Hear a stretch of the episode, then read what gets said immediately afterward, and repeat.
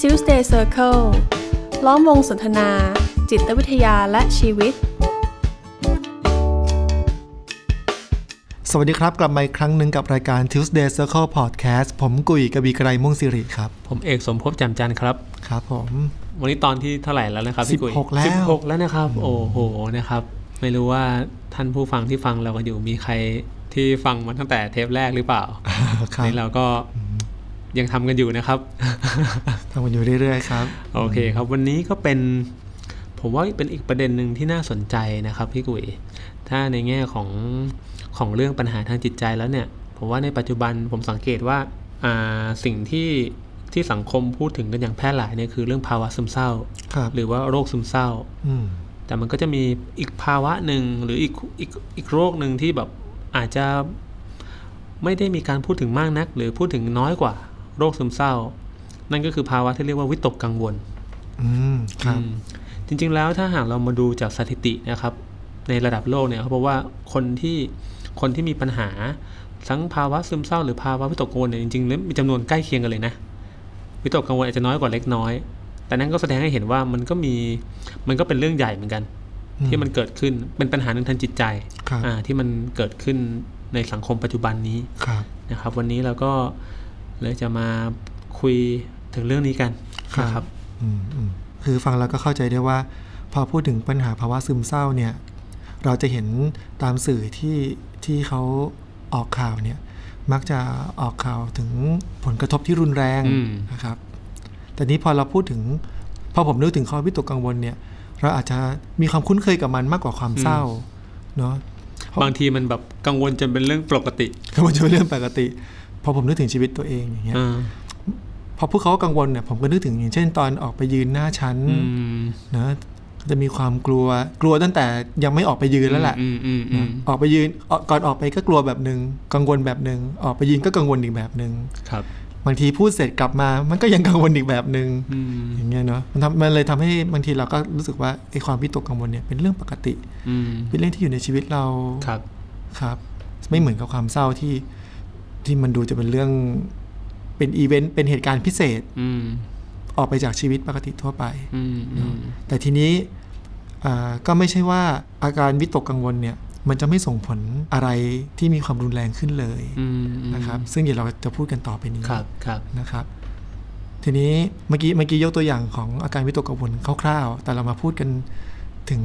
ตัวความหมายของคำว่าวิตกกังวลกันสักหน่อยไหมครับ อืมอืม ว่าเอ๊ะวิตกกังวลมัน ครับ คือยังไง จริงๆแล้วผมว่าไอ้ไอ้ภาวะที่เรียกว่าความวิตกกังวลเนี่ยจะว่ามันเป็นเรื่องเรื่องปกติก็ได้นะ ครับ มันก็เป็นอารมณ์เป็นความรู้สึกหนึ่งของของมนุษย์เรานะครับที่ ครับ เกิดขึ้นเกิดขึ้นได้ ครับ อ่าแต่ทีนี้เมื่อมันเกิดขึ้นแล้วมันอาจจะไม่ได้รับการจัดการอย่างเหมาะสม วันหนึ่งมันก็อาจจะค่อย ๆ พัฒนาระดับความรุนแรงมากขึ้นเรื่อยๆจนกระทั่งวันหนึ่งมันกลายเป็นความผิดปกติก็ได้ ที่เรียกว่าโรควิตกกังวล อืม นะแต่ ครับ ภาวะไอ้ภาวะวิตกกังวลเนี่ยผมว่าเป็นเรื่องที่เข้าใจได้ ครับ ถ้าหากเรามองว่าความวิตกกังวลมันเป็นสัญญาณเนาะ ครับ คล้ายๆ กับที่เราเคยคุยกันว่าความเศร้าจริงๆก็เป็นสัญญาณอย่างหนึ่ง อืม ความวิตกกังวลเองก็เป็นสัญญาณอย่างหนึ่งเหมือนกัน สัญญานี้หมายถึงว่า สัญญาณหมายถึงว่ามันเป็นสิ่งที่ที่กำลังสื่อสารอะไรบางอย่างกับเราอยู่ อืม อ่า แต่แล้วเราเราค่อยมาดูกันนะว่าจริงๆแล้วแล้วความวิตกกังวลมันสื่อสารอะไรล่ะ ครับ นะครับ ทีนี้เวลาพูดถึงเรื่องความวิตกกังวลเนี่ยผมมักจะนึกถึงคำพูดของของนักจิตวิทยาคนหนึ่งเนาะ ครับผม อ่าที่ชื่อว่าฟิสเพลนะครับ ฟิสเพลเนี่ยก็เป็นเป็นคนริเริ่มการบำบัดแนวเกสตัลนะครับ ครับ ก็เขาพูดถึงความวิตกกังวลไว้ว่าความวิตกกังวลเนี่ยเป็นช่องว่าง ระหว่างปัจจุบันกับอนาคต อืม อ่าเหมือนกับว่า พอมันมีช่องว่างที่เกิดขึ้นเนี่ย เราก็พร้อมจะต่อเติมอะไรบางอย่างเข้าไปในช่องว่างนี้ อืม อืมเราต่อเติมความคิดในแง่ร้ายเข้าไปว่า เอ้ยมันจะมีเหตุการณ์ไม่ดีเกิดขึ้นกับเรา อืม เออว่าเฮ้ยอนาคตมันจะมีอะไรเกิดขึ้น มันจะมีเหตุการณ์อะไรเกิดขึ้นที่เราเรารู้สึกเราไม่อยากเจอ ครับ หรือเพิ่มเติมความไม่แน่ใจอะไรบางอย่างเข้าไปว่าอนาคตมันจะเป็นไปอย่างที่เราคิดไว้ไหม อืม อ่าไอช่องว่างเนี้ยมันพร้อมจะมีอะไรบางอย่างที่เราต่อเติมเข้าไปได้ ครับ เป็นช่องว่างระหว่างปัจจุบันกับอนาคต อืม อ่าอันนี้คือฟิสเพลเขาว่านะผมว่ามันก็มีประเด็นเหมือนกันนะที่เขาพูดแบบนี้ ครับ อืม นั่นคือวิตกกังวลไม่ได้เกี่ยวข้องกับอดีต แต่ว่าเกี่ยวข้องกับอนาค อื ต มอืมอืมมันเหมือนกับถ้าโดยสรุปผมว่ามันเป็นสภาวะที่เราไม่แน่ใจ ครับ ไม่แน่ใจว่าอนาคตมันจะเป็นไปอย่างที่เราคิดเอาไว้หรือเปล่า อืม เออ ทั้งสองแง่นะ ครับ คิดเอาไว้หรือเปล่าหมายความว่ามันจะเป็นไปอย่างที่เราอยากให้เป็นหรือเปล่า อืม กับสองมันจะเกิดอะไรที่เราไม่อยากให้มันเกิดหรือเปล่า อืมม อ่าทั้งสองแง่มุมนะฮะทั้ง ครับ ทั้งในแง่เชิงบวกว่าเราจะได้ในสิ่งที่เราอยากได้ไหม ครับ กับอีกแง่หนึ่งคือ เราจะเจอหรือเราจะได้สิ่งที่เราไม่อยากได้ไม่อยากเจอหรือเปล่า อืม อ่ะได้ทั้งสองแง่แต่มันเป็นสภาวะที่เรา เราไม่ได้อยู่กับปัจจุบัน ครับ เราไปอยู่กับอนาคต มันเลยมีช่องว่างตรงนี้เกิดขึ้น เมื่อกี้พอพูดถึงคำว่าเอ่อเราจะได้ในสิ่งที่เราต้องการหรือเปล่าเนี่ย เออบางทีพอพอผมได้ยินคำเนี้ยผมกลับไม่นึกถึงคำว่าวิตกกังวล อืม ผมไม่นึกถึงคำว่าลุ้น อืมอืม เออ อืม นั่นแปลว่าลุ้นเนี่ยมันก็เป็นอาการหนึ่งของ อืม วิตกกังวลเนาะ อืมถ้าเราจะพูดถึงความหมายนะครับ ครั อ่า บ อ่า อื อ่าม ก็คือไม่แน่ใจ ครับ ไม่แน่ใจว่าจะได้อย่างที่เราอยากได้หรือเปล่า อืม อืม อืม มันก็สะท้อนผ่านหลาย ๆ แง่นะครับ ถ้า ครับ ที่ผมบอกว่ามันเป็นสภาวะปกติเนี่ยก็เพราะว่าเราจะเจอสภาวะนี้ได้เนี่ยในชีวิตประจำวันแบบแทบจะทุกช่วงวัยของชีวิตเลย ครับ ถ้า โดยเฉพาะ เป็น วันที่ห เป็นตอน นึ่งและสิบหกของเดือน อันนั้นก็ลุ้นหวยนะ แต่ผมว่าถ้าเป็นแบบทั่ว ๆ ไปเนี่ยก็คือในวัยเด็กเนี้ยเราอาจจะลุ้นว่าเฮ้ยเราจะสอบผ่านไม่ผ่าน ครับ เราจะได้เกรดอย่างที่เราอยากได้หรือเปล่า อืม พอใกล้ถึงวันสอบเราก็ยิ่งกังวล ครับ อ่านหนังสือด้วยความกังวลว่าเฮ้ยมันจะได้ไหมเนี่ย จะตกไหมวะ อืม อ่าจะผ่านหรือเปล่า เกรดจะเป็นยังไงจะได้เกียรตินิยมไหมนะครับ ครับ มันก็จะเป็นความกังวลในแง่การเรียน อืม อ่าพอถึงวัยทำงานล่ะ อาจจะพบว่ามันก็มีความกังวลในอีกลักษณะหนึ่ง อืม อาจจะกังวลว่าเฮ้ยงานที่เราทำอยู่มันพรีเซนต์ไปแล้ว หัวหน้าจะถูกใจหรือเปล่า ครับ เพื่อนร่วมงานจะยอมรับเราไหมเราไปดีลกับลูกค้าคนนี้ไว้ผลลัพธ์จะเป็นยังไง เพราะผลลัพธ์นี้มันมีความสำคัญต่อความก้าวหน้าในการทำงานของเรามากเลย อืม เออถูกไหมฮะหรือพอจะเป็นเรื่องความสัมพันธ์ก็ได้ ครับ พี่เคยไหมแบบลุ้นอะว่าจะไปบอกชอบใครสักคนหนึ่งแล้วเฮ้ยเราบอกไปแล้วเขาจะ โอเคไหม โอเคไหมเนี่ย อืม เขาจะตอบรับความรักเราหรือเปล่า หรือเขาจะมีปฏิกิริยายังไง ครับ อ่ะหรือกระทั่งว่าไปบอกเลิกกับใครสักคน หนึ่งมันจะจบสวยหรือไม่สวยยังไงนะฮะ อืม ผมว่าความกังวลเป็นสภาวะที่เรา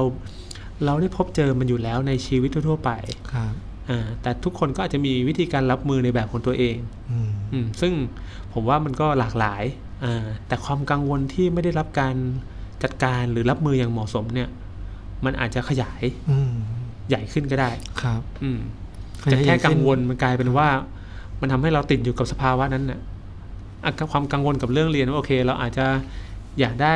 คะแนนที่ดี อยากได้เกรดที่ดี ครับ เรารู้สึกกังวลแต่เราก็ยังคงอ่านหนังสือ เรายังคงทำกิจวัตรได้ มันเป็นความกังวลระดับต่ำ อืม ๆซึ่งเดี๋ยวพอเราสอบเสร็จก็ผ่านไป ครับ แต่บางครั้งความกังวลนี้มันเป็นเรื่องที่สลัดไม่หลุด อืม เราอยู่กับความคิดที่ว่าเฮ้ยเราจะผ่านไม่ผ่านวะ อืม เราจะเอายังไงดี ถ้าเราไม่ผ่านจะเป็นยังไง อืม แล้วพ่อแม่เราเขาจะว่ายังไง อืมอืม ถูกไหมแล้วถ้า ครับ เราสอบตกจริง ๆ คนอื่นจะมองเรายังไงอนาคต อืม เราจะเป็นยังไง ความกังวลมันเริ่มขยายและลุกลามไปใหญ่โตขึ้น อืมอืม คือเราสลัดมันออกไปได้ ครับ มันขยายจาก เมื่อกี้ฟังดูแล้วเหมือนขยายจากเรื่องเรียน อ่า ไปเป็นเรื่องครอบครัว มันขยายใหญ่ ไป ขึ้น เรื่องคนอื่น แล้วก็ อืม เป็นเรื่องของอนาคตของชีวิตเล อื ย มอืม ครับ มันเหมือนมันเพิ่มระดับมากขึ้นอะ อืม จนกระทั่งว่าไอ้ความกังวลเนี่ยมันก็ย้อนกลับมาส่งผลกระทบต่อชีวิตที่มันเกิดขึ้นในปัจจุบันอีก อืม ถ้าเราตอนนั้นเรากำลังอ่านหนังสือ มันก็อาจจะทำให้เราอ่านหนังสือไม่ได้ อืมอืม ถ้าตอนนั้นเราจะต้องไปเรียนแล้วอาจจะรู้สึกว่าโอ้นอนไม่หลับมันไม่มีแรงลุกไปเรียน เพราะว่าหัวมันคิดกังวล อืม มันหยุดความคิดความกังความกังวลตรงนี้ไม่ได้ ครับอืม หรือจะเป็นเรื่องงานเนี้ยถ้าโปรเจกต์นี้เราเสนอแล้วมันไม่ผ่าน เราจะเป็นยังไงเราจะก้าวหน้าไหมแล้วถ้าเราไม่ก้าวหน้า เราทำงานไปเรื่อยๆ แล้วเขาจะประเมินเรายังไง แล้วถ้าเราตกงาน ตกงานแล้วครอบครัวเราจะอยู่ยังไงจะเอาอะไรกิน อืม พี่กุ้ยนึกออกไหม ครับ ความกังวลจากจากเรื่องเรื่องหนึ่งเนี่ย พอมันไม่ได้ถูกดิวอย่างไม่ได้ถูกจัดการอย่างเหมาะสมเนี่ยมันก็อาจจะขยาย อืม ลุกลามไปมากขึ้น ครับ ขยายไปยังเรื่องอื่น ๆ ของชีวิตไปอีก อืมอืมหรือแม้กระทั่งเมื่อกี้ที่ยกตัวอย่างเรื่องความรัก อืม ที่เริ่มต้นจากว่าเอ๊ะถ้าเราไปบอกแล้วเขาจะตอบรับเราไหม อืมอืม หรือมันถ้ามันอาจจะขยายไปที่ว่าแล้วถ้าเขาไม่ตอบรับเรา เราจะยังเป็นเพื่อนกันยังไงจะมองหน้ากันติดไหมเดี๋ยวต้องมาเคยเจอกัน ครับ อะไรก็ว่ากันไปอีก อืมอืมแล้วความกังวลที่มันขยายใหญ่โตในยที่ผมบอกว่ามันอาจจะพัฒนาเป็นเป็นโรคทางจิตเวชได้ แต่ในที่เนี้ยผมก็ไม่อยากจะมาบอกนะครับว่า ครับ เฮ้ยมันมีเกณฑ์วินิจฉัยยังไง ผมว่าเรื่องนั้นก็ ผมว่าท่าทางที่ดีเนาะถ้าเราสังเกตตัวเองว่ามันเริ่มมีผลกระทบรุนแรงกับชีวิตเนี่ย เราไปพบแพทย์ให้แพทย์วินิจฉัยดีกว่า ครับ เราไม่เราไม่ต้องวินิจฉัยตัวเอง แต่เราแค่สังเกตผมว่าอาศัยความสังเกตว่าจุดสังเกตเบื้องต้นแล้วกันผมว่าถ้าพบว่าความกังวลนั้นมันอยู่ในระดับที่เรายังรับมือได้ รับมือได้หมายความว่า เมื่อมันเกิดขึ้นแล้วเราไปทำอะไรบางอย่าง มันก็หายไปหรือมันยุติลงได้ ครับ อ่ะอาจจะกลับมาใหม่ก็ได้ไม่เป็นไร แต่โอเค เรายังผ่านพ้นสภาวะนั้นไปได้ ก็ยังถือว่าโอเค อืม แต่ถ้าความกังวลนั้นมันเริ่มสลัดไม่หลุด ครับ มันเริ่มคิดวนเวียนถึงเรื่องนั้นย้ำแล้วซ้ำแล้วซ้ำเล่า อืม จนกระทั่งเริ่มมามีผลกระทบต่อการดำเนินชีวิตของเรา อืม เช่นเรารู้สึกว่าเราตื่นไปเรียนไม่ไหวละ อืม เราไม่อยากไปทำงานเรารู้สึกว่าแบบ เรากลัวที่จะไปเผชิญหน้ากับอะไรบางอย่าง เราหลีกหนี มันเริ่มมีสภาวะบางอย่างที่มันทำให้วิถีชีวิตเราเนี่ย มันเริ่มมีอะไรเปลี่ยนแปลงไปละ ครับ ใช้ชีวิตได้ยากขึ้น อืม เริ่มมีผลกระทบตรงเนี้ยผมว่าก็เป็นจุดสังเกต อืม ที่เราอาจจะไปพบแพทย์เพื่อพิจารณาว่าเฮ้ยตอนนี้มันมันเป็นความกังวลที่มันเริ่มจะผิดปกติ อืม หรือมันเริ่มจะมากเกินไปแล้วหรือยัง ครับ ผมว่าสังเกตตัวเองในเบื้องต้นดีกว่าแต่อย่าเพิ่งไปตัดสิน อืมอืม ว่าเราป่วยแล้วหรือเราจะยังไงนะครับ อันนั้ คน รับ ให้เป็นเรื่องของทางการแพทย์ไป ทางแพทย์ไป อืม เมื่อกี้เห็นพี่เอกพูดถึงว่าความกังวลที่ไม่ได้รับการจัดการเนี่ย ครับ มันจะพัฒนา อืม กลายเป็นโรคต่างๆ ได้ อืมอืม ผม อืม ผมก็เลยเกิดความสงสัยว่า พอพี่เอกพอจะยกตัวอย่างได้ไหมว่า อื มันมีอาการแบบไหนบ้างที่ ที่อ๋ออันนี้ก็เป็นเกี่ยวกับความวิตกกังวลด้วยเหรออย่างเงี้ย อืมอืม ครับ ผมว่าอาการที่เกี่ยวข้องกับความวิตกกังวลจริง ๆ มันมันค่อนข้างเยอะนะครับคถ้ารับ ผมจะพูดคร่าวๆเนี่ยมันอาจจะแบ่งเป็นอาการทางทั้งทั้งทางร่างกายและจิตใจ อืมครับ ก็คือเวลาเรากังวลมากๆเนี่ยบางทีมันสะท้อนผ่านทางร่างกายได้ ครับ เช่นเราอาจจะรู้สึกว่าเหนื่อยหมดเรี่ยวหมดแรงนั่นที่เราก็ไม่ได้ไปทำอะไร ไม่ได้ไปวิ่งมาราธอนซะหน่อย อืม นั่งทำงานอยู่เนี่ยแต่ว่ามันทำไมมันเหนื่อยมันหมดเรี่ยวหมดแรงจังเลย หรือการนอนเริ่มมีปัญหา ครับ เรานอนไม่หลับ หรือบางทีก็นอนมากเกินไป อืม ก็คือนอนแบบไม่อยากตื่นเลยอย่างเงี้ยครับกล้ามเนื้อตึงเครียด กล้ามเนื้อเริ่มตึง อืม เกิดอาการตึงเครียดอะทางร่างกายนะครับ แล้วก็อะไรอีกหลาย ๆ อย่างผมว่า ครับ เอาง่ายๆว่ามันเริ่มมีความผิดปกติแล้วกันเกิดขึ้น อืม ทางร่างกายของเราโดยปกติมันไม่ได้เกิดสภาวะเนี้ย อืม อ่าแต่มันเริ่มมีอะไรแปลกๆเกิดขึ้น ครับ ทางจิตใจก็เช่นเดียวกันมันอาจจะเริ่มมีความคิดวนๆถึงเรื่องใดเรื่องหนึ่ง ที่เรากำลังกังวลกับมันอยู่ ครับ เช่นถ้าเรากังวลกับเรื่องการเรียนการสอบ เราก็อาจจะหยุดคิดเรื่องนี้ไม่ได้ อืม นะกินข้าวก็คิดถึงเรื่องการสอบ จะไปดูหนังกับแฟนก็คิดถึงเรื่องการส อบ อืม จะอาบน้ำก็คิดเรื่องการสอบ จะนอนแล้วก็ยังคิดเรื่องการสอบเนี่ยเราสลัดเริ่มสลัดออกไปไม่ได้แล้วเพราะมันวนเวียนอยู่ในอยู่ในความคิดของเราเออแล้วเราก็ไม่รู้ว่าจะจะจัดการกับมันยังไงดี ครับ เราไปทำกิจกรรมที่เราเคยทำแล้วมันมีความสุขเราเริ่มไม่โอเคละ อืม ปกติเราอาจจะชอบไปดูหนังฟังเพลง ครับ แล้วมันก็ผ่อนคลายดี แต่ตอนนี้ทำไปก็ไม่ช่วยอะไรละ อืม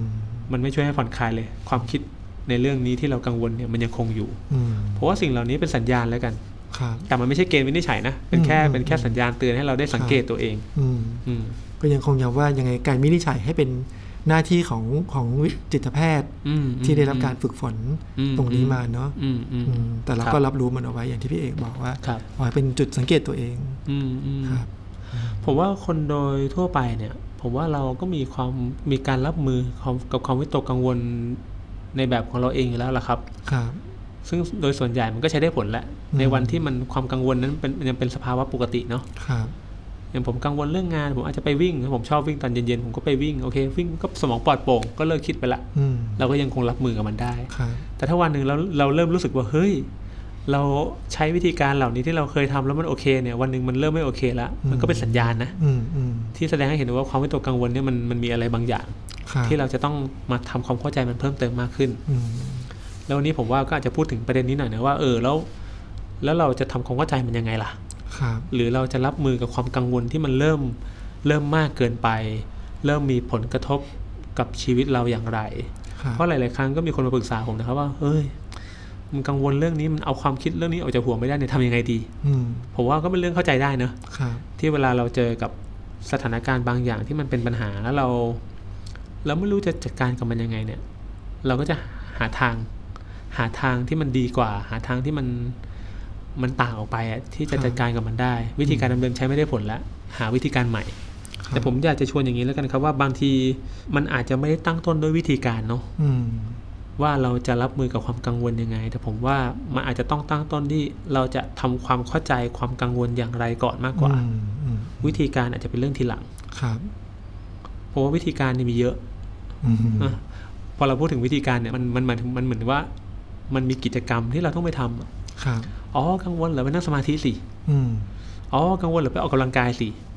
กังวลเหรอไปหากิจกรรมที่ผ่อนคลายสิ อืม ไหม เอาไปต้อง กั เที่ ง ยว วลเหรอ สิ ปล่อยวางสิ ครับอืม ผมรู้สึกว่าเอ้ยมันเหมือนกันเราต้องทำอะไรบางอย่างนะ อืม ความกังวลจะได้หายไป ครับ แน่นอนไอ้สิ่งเหล่านี้ที่เราทำเนี่ยมันก็เคยช่วยให้ความกังวลหายไปก็จริง แต่มันก็จะมีความกังวลบางอย่างที่เฮ้ยยังไงยังไงมันก็ไม่หายอะ่ะ ครับ ทำสิ่งเหล่านี้ไปแล้วก็ไม่ได้ช่วยอะไร หรือบางทีมันอาจจะดูจางลง แต่เดี๋ยวมันก็อาจจะกลับมาเข้มใหม่ได้ อืมอืมอืมทีนี้เรากลับมาย้อนกลับไปคำพูดของฟิสเพลนี่เขาบอกว่าความกังวลมันเป็นช่องว่างเนาะระหว่างปัจจุบันกับอนาคต ครับ แต่ไอ้ช่องว่างตรงนี้แหละ ที่ผมว่ามันมีรายละเอียดอยู่ที่ที่น่าสนใจ อืม มันมีช่องว่างก็เพราะว่าผมว่าในอนาคตที่ว่าเนี่ย ถ้าเราสังเกตดูนะว่า ที่เราคิดว่ามันจะเป็นอย่างที่เราอยากให้มันเป็นไหมเนี่ย แสดงว่าคล้ายๆกับว่ามันก็มีความต้องการบางอย่าง อืม ในสถานการณ์นั้น ครับ สมมุติถ้าผมเป็นเด็กที่ผมกังวลเรื่องการสอบ แสดงว่าผมก็มีความต้องการบางอย่างเกี่ยวกับการสอบนั้น อืม เช่น ผมอาจจะอยากได้เกียรตินิยม ครับ อ่ะผมอาจจะอยากได้ A วิชานี้ หรือผมอาจจะอยากแค่ผ่าน อืม นึกออกไหมมันมีความต้องการบางอย่าง ครับ แต่ความต้องการตรงนี้เราไม่แน่ใจ ว่าเราจะตอบสนองความต้องการเนี้ยของเราได้หรือเปล่า อืม เพราะโอ้ตอนนี้ก็อ่านยังไม่ถึงไหนเลย อืม เวลาก็เหลยอีกแค่ไม่กี่วันอ่านไปก็ไม่เข้าหัวเลย อืม เรารู้สึกว่าไอสิ่งที่เราเป็นอยู่ในปัจจุบันเนี่ย มันไม่มีมันไม่แน่ใจเลยนะว่ามันจะพาเราไปสู่จุดที่เราต้องการได้หรือเปล่า ครับ สมมุติว่าผมอยากได้ A แต่ตอนนี้ผมอ่านไปแค่ไม่ถึงครึ่งหนึ่งแต่เวลาพรุ่งนี้สอบแล้วอย่างเงี้ย อืม โอ้โหแบบมันไม่แน่ใจเลยนะว่ามันจะได้เองที่ตั้งใจไว้หรือเปล่าความกังวลก็เกิดขึ้น อืมอืม แต่ถ้าผมอ่านจบเล่มไปสามรอบแล้ว ครับ ผมอาจจะไม่กังวลก็ได้ผม อืม ผมรู้สึกเริ่มมีความมั่นใจแล้วว่าได้แน่ๆเอเนี่ยหวานหมูเลย ครับ ตอนสอบมิดเทอมคะแนนก็ดี ความกังวลก็ไม่เกิด อืม เพราะถ้าเราเชื่อมั่นว่า เราจะได้สิ่งที่เราอยากได้แน่ๆนะ อืม เราอาจจะไม่กังวลเราอาจจะมั่นใจ ครับ แต่ในกรณีที่ว่าเรากังวลก็คือเราไม่แน่ใจ อืม ว่ามันจะเป็นอย่างที่เราคิดเอาไว้หรือเปล่า หรือมันจะมีเหตุการณ์ที่ไม่คาดฝันที่เราไม่อยากให้มันเกิดเกิดขึ้นหรือเปล่า เช่น แล้วถ้าเรานอกจากไม่ได้ A แล้ว เราดันตกด้วยล่ะ เราจะตกหรือเปล่าวะ ครับ หรือแบบเราจะได้คะแนนต่ำกว่ามีน เราจะได้คะแนนน้อยกว่าเพื่อนในกลุ่ม มันมีหลายอย่างนะฮะ แต่ถ้าเราไม่เคยพิจารณาเราจะไม่เห็นว่า จริง ๆ แล้วเรากำลังต้องการอะไรอยู่กันแน่กับสถานการณ์นี้ อืม เราแค่รู้ว่าเรากังวลเรื่องการสอบ อืม แล้วเราก็อยากจะหาทางจัดการกับความกังวล ครับ ซึ่งอาจจะช่วยได้ก็ได้ หรืออาจจะไม่ช่วยเลยก็ได้ อืม แต่ผมว่าถ้ามันถ้าเราเคยทำสิ่งที่ทำอยู่แล้วมันไม่ช่วยเนี่ย อยากชวนมาพิจารณานะครับ ว่าในสถานการณ์เนี้ยเรากำลังต้องการอะไรอยู่ ครับ หรือถ้าเป็นเรื่องงาน ถ้าเราคิดว่าโอเค เรากังวลเรื่องการไปพรีเซนต์งานในวันพรุ่งนี้ กับหัวหน้า สิ่งที่เราต้องการอาจจะเป็นโอ้การที่โปรเจกต์นี้มันผ่าน เป็นที่หัวหน้าประเมินให้คะแนนเราดี หรือหัวหน้าให้การยอมรับ หรืออะไรก็ตามนะฮะที่มันเป็นสิ่งที่เราต้องการจากสถานการณ์ที่มันจะเกิดขึ้น แต่เราไม่แน่ใจคล้ายๆกันเลย ว่ามันจะเป็นอย่างนั้นหรือเปล่า เราก็เลยกังวล ครับ เพราะว่าจุดเนี้ยเราต้องเห็นก่อนนะครับว่าสถานการณ์เนี้ยเราต้องการอะไร และความต้องการนั้นเนี่ยเอาเข้าจริง ๆ แล้วเนี่ย เมื่อเราย้อนกลับมาดูในในสถานการณ์ปัจจุบันเนาะมันมีอะไรที่เราพอจะทำได้บ้าง ณปัจจุบันนะเหมือนกับเราค่อย ๆ ลดช่องว่าง ระหว่างปัจจุบันกับอนาคตลง อืม เหมือนกับพอเราพูดถึงว่า ความกังวลคือช่องว่างระหว่างปัจจุบันกับอนาคต ครับ ปัจจัยเราไปอยู่ที่อนาคตว่าเราอยากได้สิ่งนี้ อืมอืม อยากได้ A อยากได้เกียรตินิยม อยากได้การยอมรับ อยากได้ให้โปรเจกต์ที่มันผ่าน อยากได้การเลื่อนตำแหน่ง เหมือนใจเราพาตัวเองออกไปจากปัจจุบันเนี่ยครับ อืมครับ จากสิ่งที่เราทำอยู่ไปอยู่กับสิ่งที่เราอยากได้ อืม แต่เราก็ไม่แน่ใจอยู่ดีว่ามันจะได้หรือเปล่า ครับ เพราะอะไรเราถึงเราถึงไม่แน่ใจแหละครับ เพราะว่าไอสิ่งที่เราจะทำอยู่ในปัจจุบันเนี่ย เราไม่ได้ทำอะไรกับมันเลยไง ครับ คุณกังวลว่าคุณจะได้ A ไหม แต่ตอนนี้คุณก็ไม่ได้อ่านหนังสือ หรือคุณไม่ได้ใช้เวลาที่คุณมีตอนนี้ ไปทำอะไรบางอย่างที่มันจะนำไปสู่ให้คุณได้ A ได้ แต่คุณไปอยู่กับอนาคตที่ว่ามันจะได้ไม่ได้ อืมอืม เพราะว่าเมื่อเรารู้แล้วว่าเราต้องการสิ่งนั้น แล้วสิ่งนั้นมันเป็นไปได้นะ เรากลับมาดูที่ปัจจุบันว่ามันทำอะไรได้บ้าง อืมทำให้ผมนึกถึงคำพูดของอาจารย์ท่านหนึ่ง อืม ที่ว่าเวลาเราติดอยู่ใน อยู่ในความคิดเขาพูดถึงเอ่อความคิดของคนเนี่ย อืม ท่านยกว่าความคิดคือการที่เราไปไม่ถึงตรงนั้น อืม ก็คือเราอยู่กับความคิด อืม เนาะเวลาเราอยู่กับความคิดที่ว่าอาสอบเราจะทำได้ไหมคะแนนจะถึงไหมเนี่ย อืมอืมอืม เรากำลังเอาตัวเองไปอยู่ในโลกที่ไปไม่ถึงอะ่ะ อืม เพราะว่ามันคืออนาคตเนาะ อืม แล้วอย่างที่พี่เอกบอกว่า แต่ถ้าเราได้ทำความเข้าใจความต้องการของเรา เราเราลบช่องว่าง ระหว่างตัวเรากับไอ้ที่ไปไม่ถึงอะ อืม ตัวเรากับอนาคต ออกไปได้ อืม มันก็จะเหลือเฉพาะเราในปัจจุบัน อืมอืมครับ อืม ผมก็ไม่ไม่ได้บอกว่า เฮ้ยไม่ท่านทุกท่านไม่ต้องไปคิดมากหรอก อืม นะไม่ต้องไปกังวลปล่อยวางทำปัจจุบันให้ดีที่สุด ครับ ผมก็ไม่อยากจะพูดคำพูดแบบนี้เนอะ อืมอืม แต่ผมอยากให้เข้าใจมากกว่าว่า ครับ เราอาจจะไม่ได้บอกให้ตัวเองเลิกคิดนะ อืม แต่เราแค่คิดให้มันถูกทางมากกว่าว่า ถ้าเราจะกังวลเราไปให้เห็นนะ อืม ว่าที่เรากังวลอยู่เนี่ยเราต้องการอะไรบางอย่าง อื ที่มันเฉพาะเจาะจง ครับ คุณกังวลเรื่องพรีเซนต์งาน มันก็เพราะมีอะไรบางอย่างในนั้นที่คุณต้องการ อืม ถ้าเราพิจารณาต่อว่าไอ้ที่เราต้องการเนี่ย มันเกี่ยวกับเราไหมเราทำอะไรบางอย่างในส่วนของเราได้ไหมเพื่อให้บรรลุสิ่งนั้น อืม ผมว่ามันสุดท้ายมันจะย้อนกลับมาให้เห็นตัวเองแหละว่าในวันนี้เราพอจะทำอะไรได้อีก อืม ถ้าวันนี้ยังมีเวลาเหลืออีกหนึ่งวัน ที่เราจะอ่านหนังสือ เพื่อให้เราเข้าใจเนื้อหาที่จะไปสอบ อืม มันก็อาจจะเป็นไปได้ว่าโอเค คุณไปสอบแล้ว คุณจะได้คะแนนที่ดี อืม และได้ A ที่คุณตั้งใจนะ อื มันมีอะไรบางอย่างที่คุณทำได้ในวันนี้ที่จะบรรลุความต้องการในอนาคตอ่ะ แล้วแล้วถ้าสมมติว่าคิดพอเราตัดตัดเอ่ออะไรนะ ช่องว่างระหว่างเรากับอนาคตแล้ว อืมอืม มันอยู่กับปัจจุบันแล้วเราเข้าใจแล้วเราต้องการ A อืมอืมอืม แต่พอเรามาอยู่กับปัจจุบันปุ๊บอ้าวคะแนนเก็บได้มา 15 คะแนน อืมอืมอืม เต็ม อืมอืม 50 อย่างเงี้ย อืมผมว่าเราก็ต้องมาดูเหมือนกันนะครับว่าสิ่งที่เราต้องการเมื่อเราพบแล้วนะ ครับ เราอาจจะพิจารณาต่อว่า เฮ้ย มันเป็นไปได้หรือมันเป็นไปไม่ได้ล่ะ อืม ถ้าเราบอกว่าเราอยากได้ A แต่คะแนนสอบมิดเทอมได้ 15 ต่อให้คะแนนสอบไฟนอลได้เต็ม มันก็ไม่ได้ A อยู่ดี อืม แล้วอาจจะอาจจะตัดใจไปเลยว่าเฮ้ยยังไงมันก็ไม่ได้วะไม่มีอะไรต้องกังวล อืม กังวลคือไม่แน่ใจนะจะได้ไม่ได้ แต่ในกรณีนี้เห็นแล้วว่า เออว่ะ แน่ใจแล้ว กูไม่ต้องกังวลเลย มั่นใจได้เลยว่ามันไม่ได้แน่นอน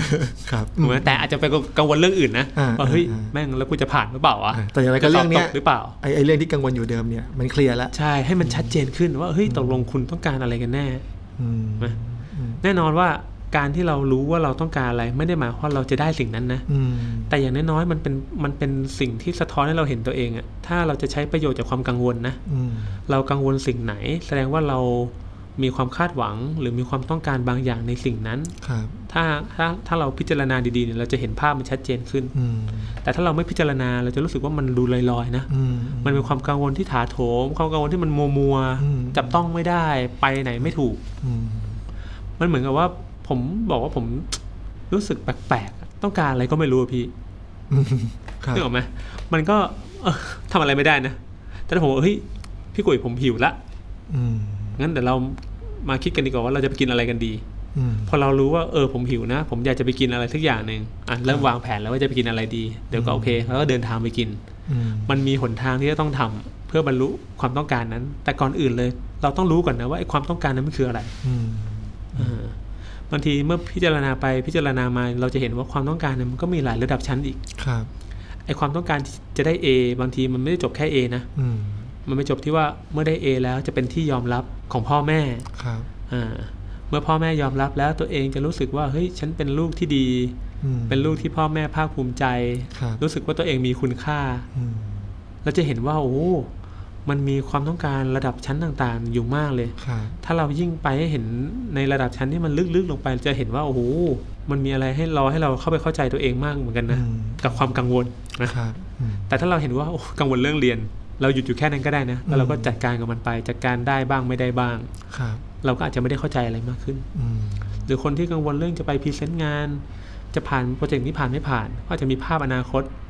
ที่ตัวเองอยากได้อยากเป็นเนาะ อืม อนาคตที่เฮ้ยเราตำแหน่งงานสูงๆ มีเงินเดือนเยอะๆ จะได้มีบ้านหลังใหญ่ๆ ครอบครัวอยู่สบาย อืม เรามีภาพอนาคตที่อยากให้เป็นน่ะ ครับ แต่เรารู้สึกว่าเราเราพอเราเห็นความต้องการที่มันลึกขึ้นแล้ว เราจะเห็นว่าไอ้สิ่งที่เรากำลังทำอยู่เนี่ย มันอาจจะเป็นแค่หนทางเดียวนะ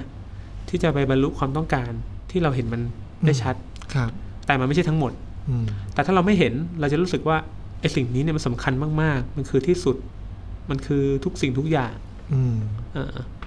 การที่งานนี้มันไม่ผ่านมันไม่ได้หมายความว่าชีวิตคุณมันจบ อืม คุณไม่มีโอกาสที่จะได้เงินเดือนสูงๆคุณไม่มีโอกาสที่จะได้เลื่อนตำแหน่ง เพราะมันก็ยังมีอีก ครับ ในแง่มุมอื่น อืม ๆ แต่ถ้าเรามองว่าโอ้มันต้องอันนี้เท่านั้น ความกังวลมันก็ต้องกังวลแหละเพราะคุณรู้สึกว่าอ่ะสิ่งนี้มันสำคัญมาก อืม อืม นั่นแปลว่าความกังวลอีกอันหนึงที่ทำให้เราเกิดความกังวลได้ ก็คือการที่เราเอาเอาใจเราไปผูก อืม กับสิ่งใดสิ่งหนึ่ง อืม ว่าเราจะต้องได้สิ่งนี้ อืม เท่านั้น อืม หรือเราจะต้องไม่เจอสิ่งนี้ อืมอืม ให้ได้ อืม เราถึงจะรู้สึกว่าอยู่รอดปลอดภัย ครับผมว่าถ้าดังนั้นโดยสรุปเนอะเมื่อกังวลขึ้นมา อันดับแรกเราอาจจะไม่ต้องบอกตัวเองว่าให้เลิกกังวล อืม เราอาจจะไม่ต้องไปทำอะไรกับมันเลยด้วยซ้ำนะครับ ครับ แต่ขอให้ทำความเข้าใจความกังวลที่เกิดขึ้น อืม ว่าในความกังวลนั้นเราต้องการอะไรกันล่ะ ครับ เออ อืม เอาจริงๆแล้วผมเองก็ยังคงกังวลอยู่เรื่อยๆนะครับ ในชีวิตประจำวันนี่แหละ ครับ ในวันที่ต้องไปบรรยาย อืม อ่าอย่างเงี้ยทั้งนั้นที่ก็บรรยายมาเยอะ แต่ทุกครั้งที่ไปบรรยายก็จะกังวล แล้วเมื่อผมกังวลผมก็จะถามตัวเองว่า เออตกลงเราต้องการอะไรนะ จากสถานการณ์นี้คำตอบที่ผมจะได้จะได้ยินตัวเองบ่อยๆก็คือ เฮ้ย เราต้องการให้การบรรยายออกมาดี อืม ดีนี่หมายความว่าคนฟังคนคนฟังรู้สึกดีที่ได้มานั่งฟังเรา คนฟังเข้าใจ คนฟังสามารถนำสิ่งที่ฟังเราแล้วไปใช้ประโยชน์ได้ ครับ อันนี้คือสิ่งที่เราต้องการ อืม ต้องการให้มันเกิด แต่ถามว่าพอผมต้องการแบบนี้แล้ว ผมทำอะไรได้บ้างล่ะตอนนี้ อืม เออคือการมันก็คือการกลับมาเตรียมเนาะ ครับ เฮ้ยเราจะมาปรับสไลด์ยังไงแล้ว ของเราดีให้มันดูง่ายขึ้นดูรู้เรื่องขึ้น หรือเราจะมาเตรียมเนื้อหาของเรายังไงดีให้มันดูแบบเข้าใจง่าย ครับ ถูกไหม อืม มันมีสิ่งที่เราพอจะทำได้ในวันนี้อะ อืม เพื่อจะไปบรรลุความต้องการที่เราเห็นภาพมันชัด อืม แต่ถ้าผมบอกว่าโอ้ผมกังวลว่าผมจะขึ้นไปพูด ไม่รู้จะจัดการกับมันยังไงนะเพราะผมไม่รู้ว่าผมต้องการอะไรล่ะ อืม ความกังวลแบบนั้นผมอาจจะโอเค ผมก็ไปเล่นมือถือเล่น Facebook ไปให้ค่าเวลาจะได้ลืมลืมความกังวลไปก็ได้นะ ไม่ผิด อืมอืม เออแต่ผมก็จะไม่ได้เข้าใจว่าที่ผมกังวลเนี่ยผมต้องการอะไรอยู่ อืม ซึ่งสุดท้ายแล้วเมื่อมองไปมองมาผมอาจจะรู้สึกว่า ผมก็อยากจะรู้สึกว่าตัวเองเก่ง อืม ตัวเองมีความสามารถนะที่เราสามารถไปพูดให้คนเขารู้สึกดี ครับ พูดไปพูดให้คนเขาเข้าใจเนื้อหาที่เรานำเสนอได้มันอาจจะมาลงที่จุดนี้ก็ได้ ครับ แต่สุดท้ายแล้วเนี่ยไอ้จุดตั้งต้นในปัจจุบันเนยนะมันก็คือการที่ผมทำในสิ่งที่ผมทำได้ อืม เท่านั้นแหละ ครับ ผมทำอย่างอื่นไม่ได้มากไปกว่านั้น ถ้าผมมีเวลาเตรียมตัวอีกสามชั่วโมงจะไปบรรยายแล้ว มันก็คือสามชั่วโมงนั้นที่ผมยังเตรียมตัวได้อยู่ เท่าที่ผมจะทำได้ อืมซึ่งถึงแม้สามชั่วโมงนั้นอาจจะทำอะไรได้ไม่มาก อืม มันก็ได้กลับมาที่จุดที่ยอมรับว่าโอเค ณตอนนี้ก็มีเท่านี้แหละ อืม ออกไปลุยด้วยเท่าที่ตัวเองมี อืม อืม อืม แต่มันคือการลดช่องว่าง ลดช่องว่าง ระหว่างปัจจุบันกับอนาคตลง ครับ เมื่อมีช่องว่างเมื่อนั้นความกังวลก็เกิด ยิ่งมีช่องว่างมาก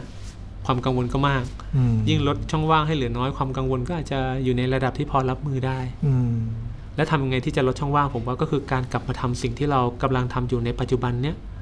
ให้มันสอดคล้องกับความต้องการของเรา อืม ถ้าคุณบอกว่าคุณอยากได้ A วันนี้สิ่งที่ทำได้คืออ่านหนังสือ แต่คุณเลือกที่จะไม่เอาละกังวล ไปเล่นเกมดีกว่า อืมอืมอืม มันก็ได้นะ แต่มันไม่สอดคล้องไง อืม คุณเล่นเกมวันนี้มันไม่ได้เพิ่มทักษะไม่ได้เพิ่มความสามารถของคุณที่จะทำให้คุณทำข้อสอบได้มากขึ้น ครับ มันไม่ได้ผิดนะ อืม แต่มันแค่ไม่สอดคล้อง อืม หรือผมผมไม่เอาละผมนั่งดู Netflix ดีกว่า บรรยายสามชั่วโมงผมไม่เตรียมอะไรแล้วก็ได้นะ ผมอาจจะผ่อนคลายแต่ว่าผมก็ไม่ได้ทำอะไรเพิ่มเติมที่มันสอดคล้องกับสิ่งที่ผมต้องการ อืม เพราะสุดท้ายมันคือการกลับมาอยู่กับปัจจุบัน ซึ่งเป็นช่วงเวลาที่เราลงมือทำอะไรบางอย่างได้อย่างแท้จริง ครับนั่นแปลว่า เวลาที่เรามีอาการอะไรบางอย่างเนอะเราก็จะคุ้นชินกับการรักษาที่ตัวอาการ อืมอืมอืม เราปวดหัวแล้วกินยาให้หาย อืม ปวดหัวเนาะเพราะผมเราผมเชื่อว่าเราทุกคนที่เป็นนักจิตวิทยาเนี่ยได้เจอคนที่มีอาการกังวลเนี่ยสิ่งแรกที่เขาอยากจะจัดการคือความกังวลเนาะแล้วแล้ววันเนี้ยในเทปนี้ที่พี่เอกได้นำเสนอมุมมองเนี่ยก็ชวนให้ได้เห็นเนาะว่าการจัดการดูแลความกังวลเนี่ยไม่ได้มุ่งจัดการที่ความกังวล อืม แต่ว่ามาจัดการโดยการลดช่องว่างระหว่าง ปัจจุบันกับอนาคต อืม โดยการเอ่อทำความเข้าใจความคิดของตัวเองตรงนี้ว่า ครับ จริง ๆ ต้องการอะไร ครับ เพื่อที่จะได้กลับมาสู่ณปัจจุบันว่า เราทำอะไรได้บ้างที่จะสอดคล้องกับความต้องการของเรา อืมอืมครับ อืม ก็อยากชวนให้มองว่าความกังวลไม่ใช่ปัญหา ครับ แต่ความกังวลเป็นสัญญาณ เป็นสัญญาณ อ่าแต่สัญญาณเนี่ยเมื่อมันเกิดขึ้นแล้วมันไม่ได้รับการจัดการเนี่ย วันหนึ่งมันจะกลายเป็นปัญหาได้ อืม เออในจุดตั้งต้นมันไม่ใช่ปัญหา ครับผม มันเหมือนที่เรารู้สึกท้องร้องอะ ครับ ท้องร้องก็ไม่ใช่ปัญหา อืม เพราะมันแค่เป็นสัญญาณที่บ่งบอกว่าเฮ้ยคุณกำลังหิวนะ อืม คุณไปหาอะไรกินซะ อืม อ่าแต่ถ้าคุณไม่ใส่ใจอาการท้องร้อง ครับ เมื่อเวลาผ่านไปอาการมันอาจจะรุนแรงขึ้น อืม แค่ท้องร้องกลายเป็นปวดท้อง เพราะว่าไม่ได้กินอาหาร ครับ นี่คือความรุนแรงที่มันมากขึ้น อืม จากสัญญาณจุดตั้งต้นที่มันไม่ได้รับการตอบสนอง อืม เมื่อเรากังวลแสดงว่าเฮ้ยเรามีความต้องการ เรามีความคาดหวังบางอย่างกับสิ่งนั้นอยู่ ครับ เออวิธีการก็คือทำความเข้าใจมัน และหาทางรับมือกับมันให้เหมาะสม ครับอืม นะครับ ครับผมก็สำหรับ Tuesday Circle Podcast ในตอนนี้เราก็หวังว่าในแง่มุมตรงนี้ที่ได้นำเสนอไปเนี่ย หลาย ๆ ท่านเราทุกคนแหละ เมื่อกี้พี่เอกยังพูดเลยว่าตัวตัวตัวเราเองเนอะก็ยังคงมีความกังวล ครับ อยู่นะครับ ความกังวลมันอยู่ในชีวิตเรา อืม ทุกวัน ทำพอดแคสต์นี่ก็กังวล ครับ กังวลว่าผู้ฟังจะฟังรู้เรื่องหรือเปล่า แต่ผมก็พบว่าก็ทำอะไรไม่ได้นะฮะ ครับ เพราะถ้าผมอยากให้ทุกท่านฟังรู้เรื่อง ผมก็แค่ฝึกเนาะผมกับ เออ พี่กุ้ยก็ก็เรียนรู้กันทุก ๆ ครั้งของการทำนะครับ ครับ ก็ไม่ได้คิดว่าตัวเองทำได้ดี อืม แต่เราก็มันไม่มีทางอื่นอะที่จะเรียนรู้ที่จะจะทำสิ่งนี้ให้ดียิ่งขึ้นนอกจากทำมัน ครับผมอมนอกจากเสนอมุมมองเราเราขออนุญาตเป็นหนึ่งในตัวอย่าง ให้ทุกท่านได้เห็นเลยแล้วกันเนาะครับผมแล้วก็หวังว่าแต่ละท่านนี่พอได้ฟังแล้วเอ่อจะลองนำกลับไปลองปรับใช้ ครับ ทำความเข้าใจกับความกังวลที่เป็นสัญญาณของตัวเองกันดู อืม นะครับ แล้วเดี๋ยวเทปหน้าๆเนอะอย่างที่บอกว่าเอ่อมันยังคงมีภาวะอะไรต่างๆ ที่นอกเหนือไปจากซึมเศร้าหรือว่าความวิตกกังวล ผมว่ามันน่าจะมีภาวะอื่นๆที่น่าสนใจที่เราจะหยิบนำมาพูดคุย ครับ กันอีกต่อไปนะครับยังไงก็ชวนทุกคนติดตามรับฟัง Tuesday Circle Podcast กันต่อไปเรื่อยๆนะครับ ตอนนี้ตอนที่ 16 แล้วจะทำกันไปเรื่อยๆนะครับงั้นในตอนนี้ โอเคครับ เราก็ขออนุญาตบายบาย ลาไปก่อนครับ สวัสดีครับ ครับ Tuesday Circle ล้อมวงสนทนา จิตวิทยาและชีวิต